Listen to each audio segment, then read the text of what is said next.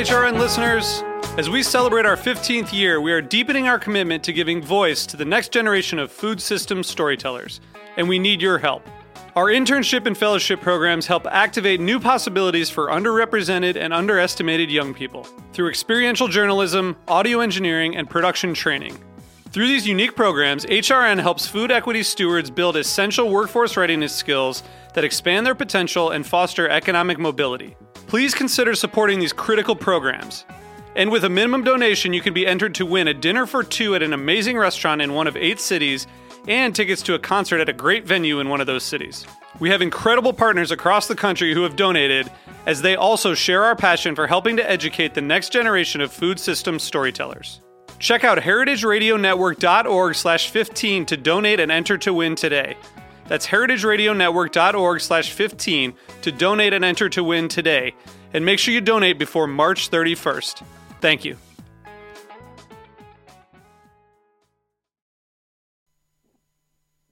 Today's program is brought to you by Heritage Foods USA, the nation's largest distributor of heritage breed pigs and turkeys.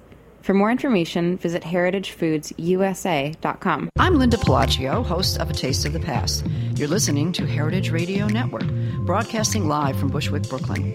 If you like this program, visit heritageradionetwork.org for thousands more.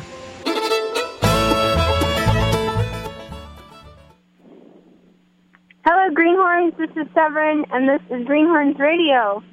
I'm here today on the phone again, on the radio again, talking about fish, which is another hangover from the wonderful adventure I was so pleased and delighted to have in Alaska, talking to Maddie O'Laire. Hi, Maddie. Hi, Severin. How are you? Nice to talk to you. Very well, thank you. I'm recovered from my illness.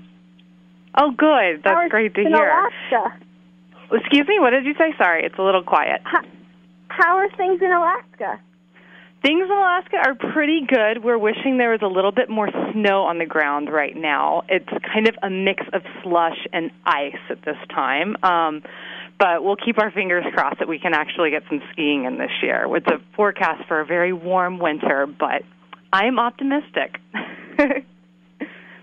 Um, I can tell. I could tell immediately when I met you that you were optimistic, and Oh, well, that you were onto something. And I Thank wondered if you you. could just briefly introduce yourself and how you got to Alaska and what you did once you got there. Wow. Okay. Well, um, I got to Alaska because I was actually teaching English in Thailand for a year, and I was traveling all over Southeast Asia and backpacking in Nepal when I met a father and son that run a fishing business here in Homer, and um, we ended up hiking the Annapurna circuit together. And so they told me all about Homer and how beautiful it was and how the lifestyle here was so wonderful. And um, and so that just really stuck with me and i got to know them quite well and kept in touch and so when my contract for teaching was over in um thailand i went back to dallas where um i grew up to be with my family and Uh, i tried to like hang out i hung out there for like two months or so and uh realized it just was not the place to me for me and then i um moved up to alaska with a one way ticket in july of 2010 and uh I came up in the summer and just stayed, and so I'm happy here. It's great.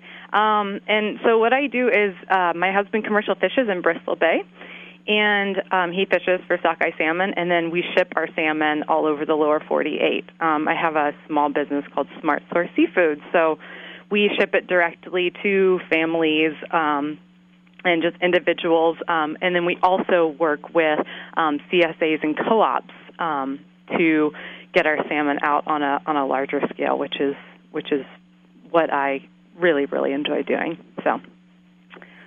So, can you just reflect a little bit on the shape of the salmon situation for those who are in my audience, which is mostly young farmers, many of whom run CSAs, Uh-huh. and also a bunch of young food and farm activists slash engaged in the marketing of food. You know, we're an audience that's interested in understanding the shape of the supply chain and kind of what market norms are now and where they're headed and how we can wiggle and jiggle and make it much better with our lives. So, can you mind characterizing kind of how this wild caught, beautiful Alaskan salmon is currently mostly marketed? How your operation kind of is situated in that context, and Uh-huh. maybe a little bit of clues about where it's going or how those of us in lower 48 who are involved in local food and farming could interact with the way that salmon should be moving. Right. That's well, a long question, but you can we can we can take it chunk by chunk. Yeah. Okay. Well, let's see. I guess I should start by saying um, a huge amount of the the wild salmon caught in Alaska is actually exported um, to be processed because it's a lot cheaper to process in places like China, and so they freeze it whole.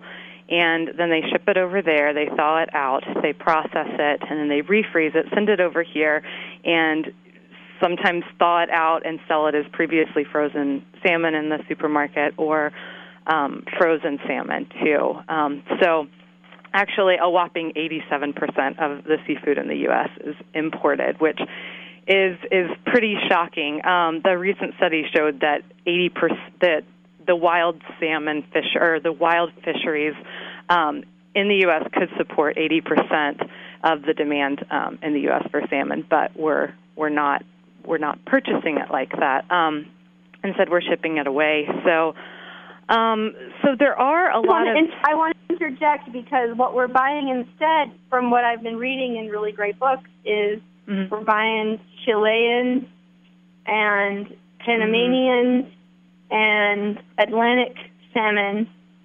That's right farmed.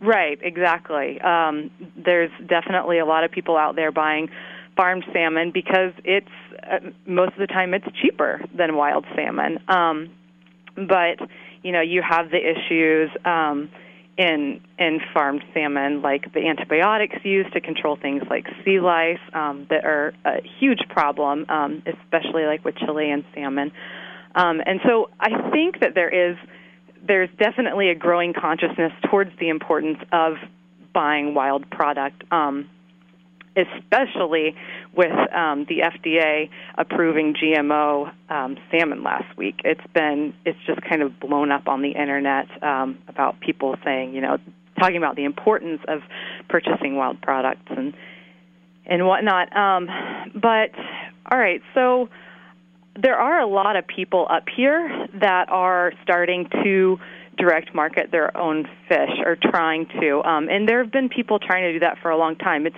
it's very very difficult um, for a lot of the fishermen because you know they're trying to uh, get markets while they're fishing and they're fishing around the clock a lot of the time so really um, the way to do it and be successful is like my husband and I, you know, are he's the one fishing, I'm the one doing the marketing. And I think that there's there's people starting to figure that out and enter this um like direct market um direct marketing of salmon more, a lot of young people. Um and and so there's you know a lot of there's uh, the community supported fisheries that are becoming more and more popular. So um and that product's becoming more and more available.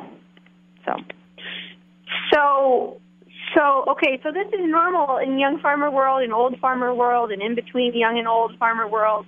There's Mhm. lots of there's lots of families and extended families where most of the tractor work is performed by one party, most of the paperwork, accounting, and office coordinating, marketing, Mhm. farmers marketing, schlepping, processing is done by the other party or parties. So we're all really familiar with that. Um, what Right. happens on the other end of the salmon that you ship, and how um, is it just like fancy steaks that are being shipped, or fancy grapefruits, or fancy Oh. nuts like like fruitcakes, or is it more towards co-ops or a big bulk order being shipped that's then divvied up by a buying club? Will you talk a little more about all the way at the other end of the supply chain? Right. So, um, you know, I would say uh, right now about 75% of my orders are people that um, people that that reserve the fish um, before June, and then they end up, um, or I end up shipping it to them usually like in August or so, which is really really great for me. Um, because I have the the capital to um, purchase and process the fish, which that's a huge expense. Um, and then let's see, and then you know, as far as like the co-ops and CSAs, um, there, you know, I've been working with quite a few of those, and I I love doing that because um, I'm able to offer that to people to the, the salmon to groups at a lower price. Um, and and you know the shipping is a huge expense. Um, you know, shipping from Alaska, we have to use FedEx priority overnight shipping um, to get it there in good shape. And so, if I'm able to ship to CSA's co-ops bigger groups, it's great because that cost goes down tremendously. Um, it also eliminates me sending tons of styrofoam out there. I have to ship everything in styrofoam boxes. Unfortunately, there we've we've tried tons of alternatives, and um, and there's lots of people doing this in Homer, and everybody's trying to find an alternative, but none of them are are are kind of are doing the job at this point. So we're, I mean, I the less styrofoam and whatnot I can put out there, the better. Um, so, um, so yeah, the big tipping to the big groups, um, it you know is is great um, because it just it makes it so much more accessible to people because they're not paying that that high price for the shipping for low volumes of fish. So potentially, what could happen is a CSA could distribute. You know, right now we're in Thanksgiving week. Um, mm-hmm. everyone is putting out their emails this week. I, you know, I have to be, be. It's a little embarrassing how many farms email lists I'm on, and how many farms this week are, you know, basically having fill your pantry buy lots of food to give to your relatives. Oh my gosh, you, know, you guys are so lucky. All their vegetables, and they're selling all their friends' vegetables or their storage vegetables or yeah. freshly made pasta or honey or seafood, and really like using those CSA distribution lists as the data set and the database with which to sell other people's in their local economy their stuff as well. And so you know, so for instance, in this holiday period, I'm getting all these emails, but we all, as we continue with holidays and non-holidays alike, could potentially um, reach out to our customers and say, "Hey, customers, would you like to buy salmon?" And then mm-hmm. everybody say yes, and then they buy it, and then the farmers act as a conduit um, right, for that, exactly. and, and charge a exactly. little percentage for their effort. Um, right, and that's that's how I've worked it out. That before? Sorry. I have, and um, and actually, how that I've had that work with um, farmers in the past is that um, they they've actually preferred to be to be paid or compensated in salmon. And so, like for instance, I was working with this one farmer, and I ended up sending her 40 pounds of salmon, and she was like shocked at how much that was actually. Um, but um, but you know i'm i would do it i would do it either way whatever's com- whatever makes everybody happy and comfortable but but yeah that's you know we all we're sharing a a group of folks that are interested in um delicious high quality um food. So the more you know the more we can support each other the better and uh and so I'm I definitely have stuff available at this time. Um, we had a huge salmon run this year, so we have a lot of um, supply, and uh, and so I'm definitely looking to move some of that during the holidays, and would love to collaborate with anyone um, to make that happen. So you can reach Maddie off air, and there's all information clickety clack on the website there. Um, and please mm-hmm. do take initiative over the winter months to think this kind of stuff through, dear audience. You know, let's move more than just words around the page with our podcast. Let's move salmon around the planet. But I want to go back to the issue of farm salmon and wild salmon and the issues of environmental stewardship that are common to those of us who steward on the land and those of you who steward on the sea. And um, just deepen the young agrarian perspective and depth of knowledge about these wild fisheries. Um, one thing I wanted to bring up in terms of GMO, GMO uh, seed issues, that the cottonseed oil and soybean oil industries are positioning themselves to create on land growing massive plantations the uh, ingredients and inputs for these massive fish farms. Can you just give us a little more, um, little more chat about environmental impact that you guys are facing in Alaska around mining and how the wild fishery is protecting the land? Mm, well, there was, there's been, let's see, for years now. Um, there's been a push for it's it's a mine called Pebble Mine that's um, threatening the wild salmon stocks in Bristol Bay. Um, most as of recently, that's uh, there's there's been so many so much effort in the past several years. Um, it's it's looking like it's being squashed. We are really really optimistic about it, and so um, so that's really wonderful. Um, as far as the farm stocks, you know we're there's there's always the threat that those farm stocks are going to get out and intermingle with the wild stocks, and um, and so, you know, and uh, fortunately in Alaska, um, there there's a mandate that all of our fisheries have to be sustainable, and you can't actually farm fish here, and so, um, so we you know we're we're fortunate for that. Um, but but certainly like with this with the GMO salmon and whatnot, I mean it's a it's people here are definitely concerned about that. Just um, what what if what if these these weird frankenfish, as they're calling them, get into the wild stocks? What is you know the the wild salmon here is one of our greatest resources, and so um, so it'll it's it's there's definitely a lot of people here talking about it, and it'll definitely be interesting um, to see how it all turns out. Um, so well, so one of the things that um, is different between Alaskan fishermen and their political power compared to you know young farmers and our political power is first you know it, one thing is common I think to both of us is that a lot of influential politically politically influential and culturally influential and economically influential people are eating our food. And so we as producers are in you know handshake trust with the the the cultural creatives, the one percent, the political class, the media class of America, and have a really interesting communications role to play. Um, what's different about you guys in Alaska, I think, is that the wealth of your fishery and the the the vastness of the fishery and the millions of pounds of wild flesh that you're harvesting off of this ecosystem is, you know, an economic base for the state in a way that um, gives you political power to stop things like the Pebble Mine.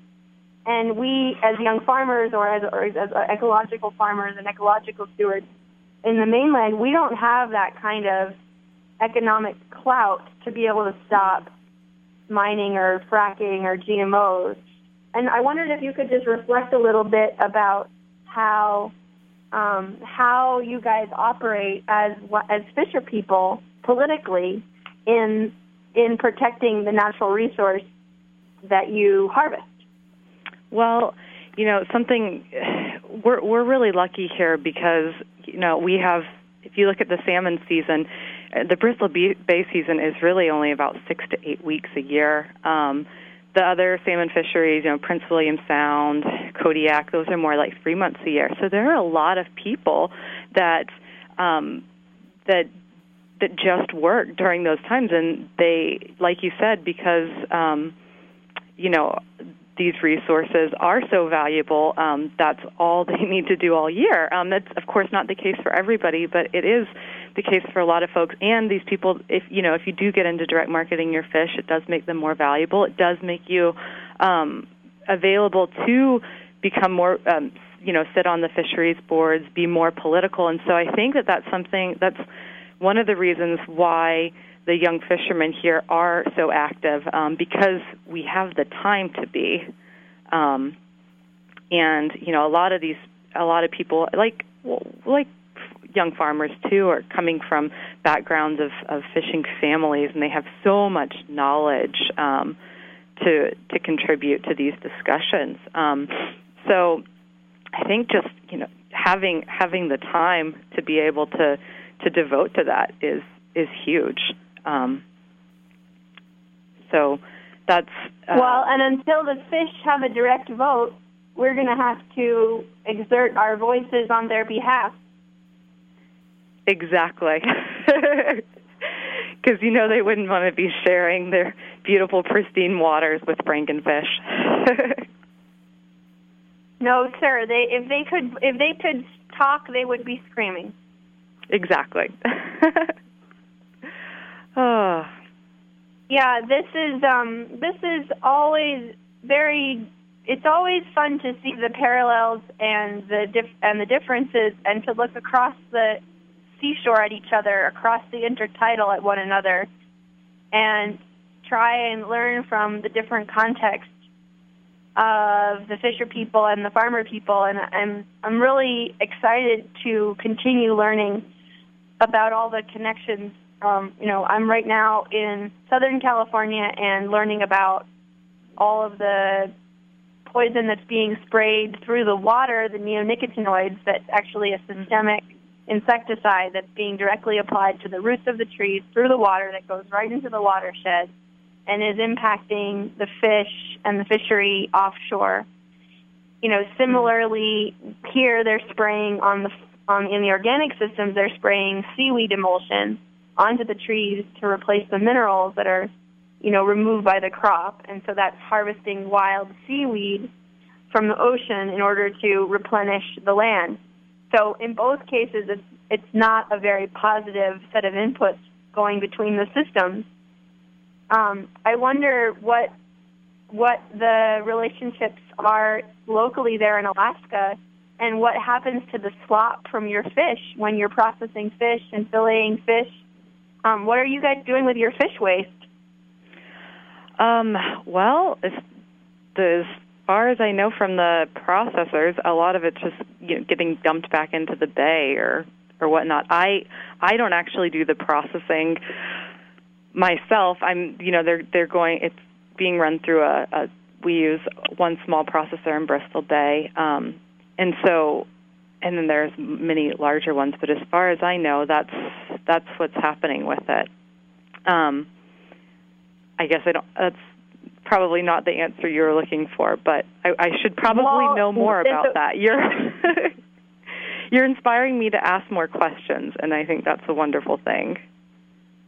Well, one of the one of the you know issues that we have on land with these mobile slaughterhouses is getting rid of the awful, you know, the blood and the guts and the toe toenails and the skulls and the bones of the animals that we harvest or that we butcher, first harvest and then butcher, and you know being able to integrate wood chips and um, you know ramial tips and uh, and just straight up wood chips from the environment, and then be able to process that that waste and turn it into compost on farm. And I just you know when I when I saw all those guts and all those fish heads getting sliced up over there in Homer, I just was like, how come nobody's taking this for their garden? oh yeah, you know, well, right when you started saying that, I thought, well, yeah, we use it in our garden all the time. Um, I mean, on a, but we're not using, of course, the amount that we're processing. We're not using all that, but yeah, of course, we use we use the fish carcasses and the heads in our compost, and um, actually, there's there's um, a bunch of blood meal or bone meal that you can go and get from um, some of the processors. They don't really um, advertise that it's available, but you know, certain people know. Um, but um, but yeah, you're right. There is a lot of opportunity for that, and um, and being as we have so much of it, we should definitely um, spread the word about that a little bit more and figure out how to how to use all those all those rich resources, you know, that are that can be used for sure. Well, I thank you so much for for spending some time talking this stuff through, and I really hope that we can move some fish through the young farmer movement and improve our own nutritional profile and the quality of our thinking flesh as well as our working flesh by integrating more free and wild omega 3s into our diet, as well as the diets of all of the people that we feed. And I just want to make sure that everyone knows that if you have a little brother or a little sister who needs to toughen up a little bit, you can send them to Alaska because they're looking for young fisher people and deckhands. Um, Maddie, where would you send those people, or where would you send people who are trying to learn more about wild fish and wild fishing?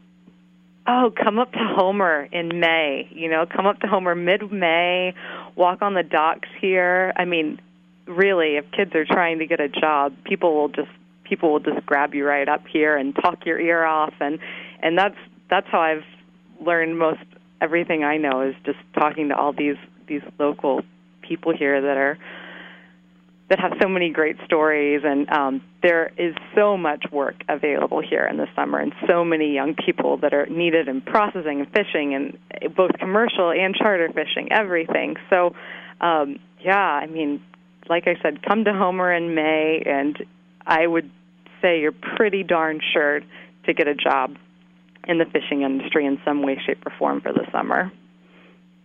Well there you are folks. That's pretty clear and simple and uh, if only it were that simple for the young farmers movement. Um, exactly. Thank you so much, Maddie, and thank you all for joining. Uh, happy wild, happy wild salmon to us all. Oh well, thank you so much, Severin. It's been a pleasure. Have a really happy Thanksgiving. Happy Thanksgiving, everybody. Keep it real. Thanks for listening to this program on heritageradionetwork.org. You can find all of our archived programs on our website or as podcasts in the iTunes Store by searching Heritage Radio Network. You can like us on Facebook and follow us on Twitter at heritage underscore radio. You can email us questions at any time at info at heritageradionetwork.org. Heritage Radio Network is a nonprofit organization. To donate and become a member, visit our website today. Thanks for listening.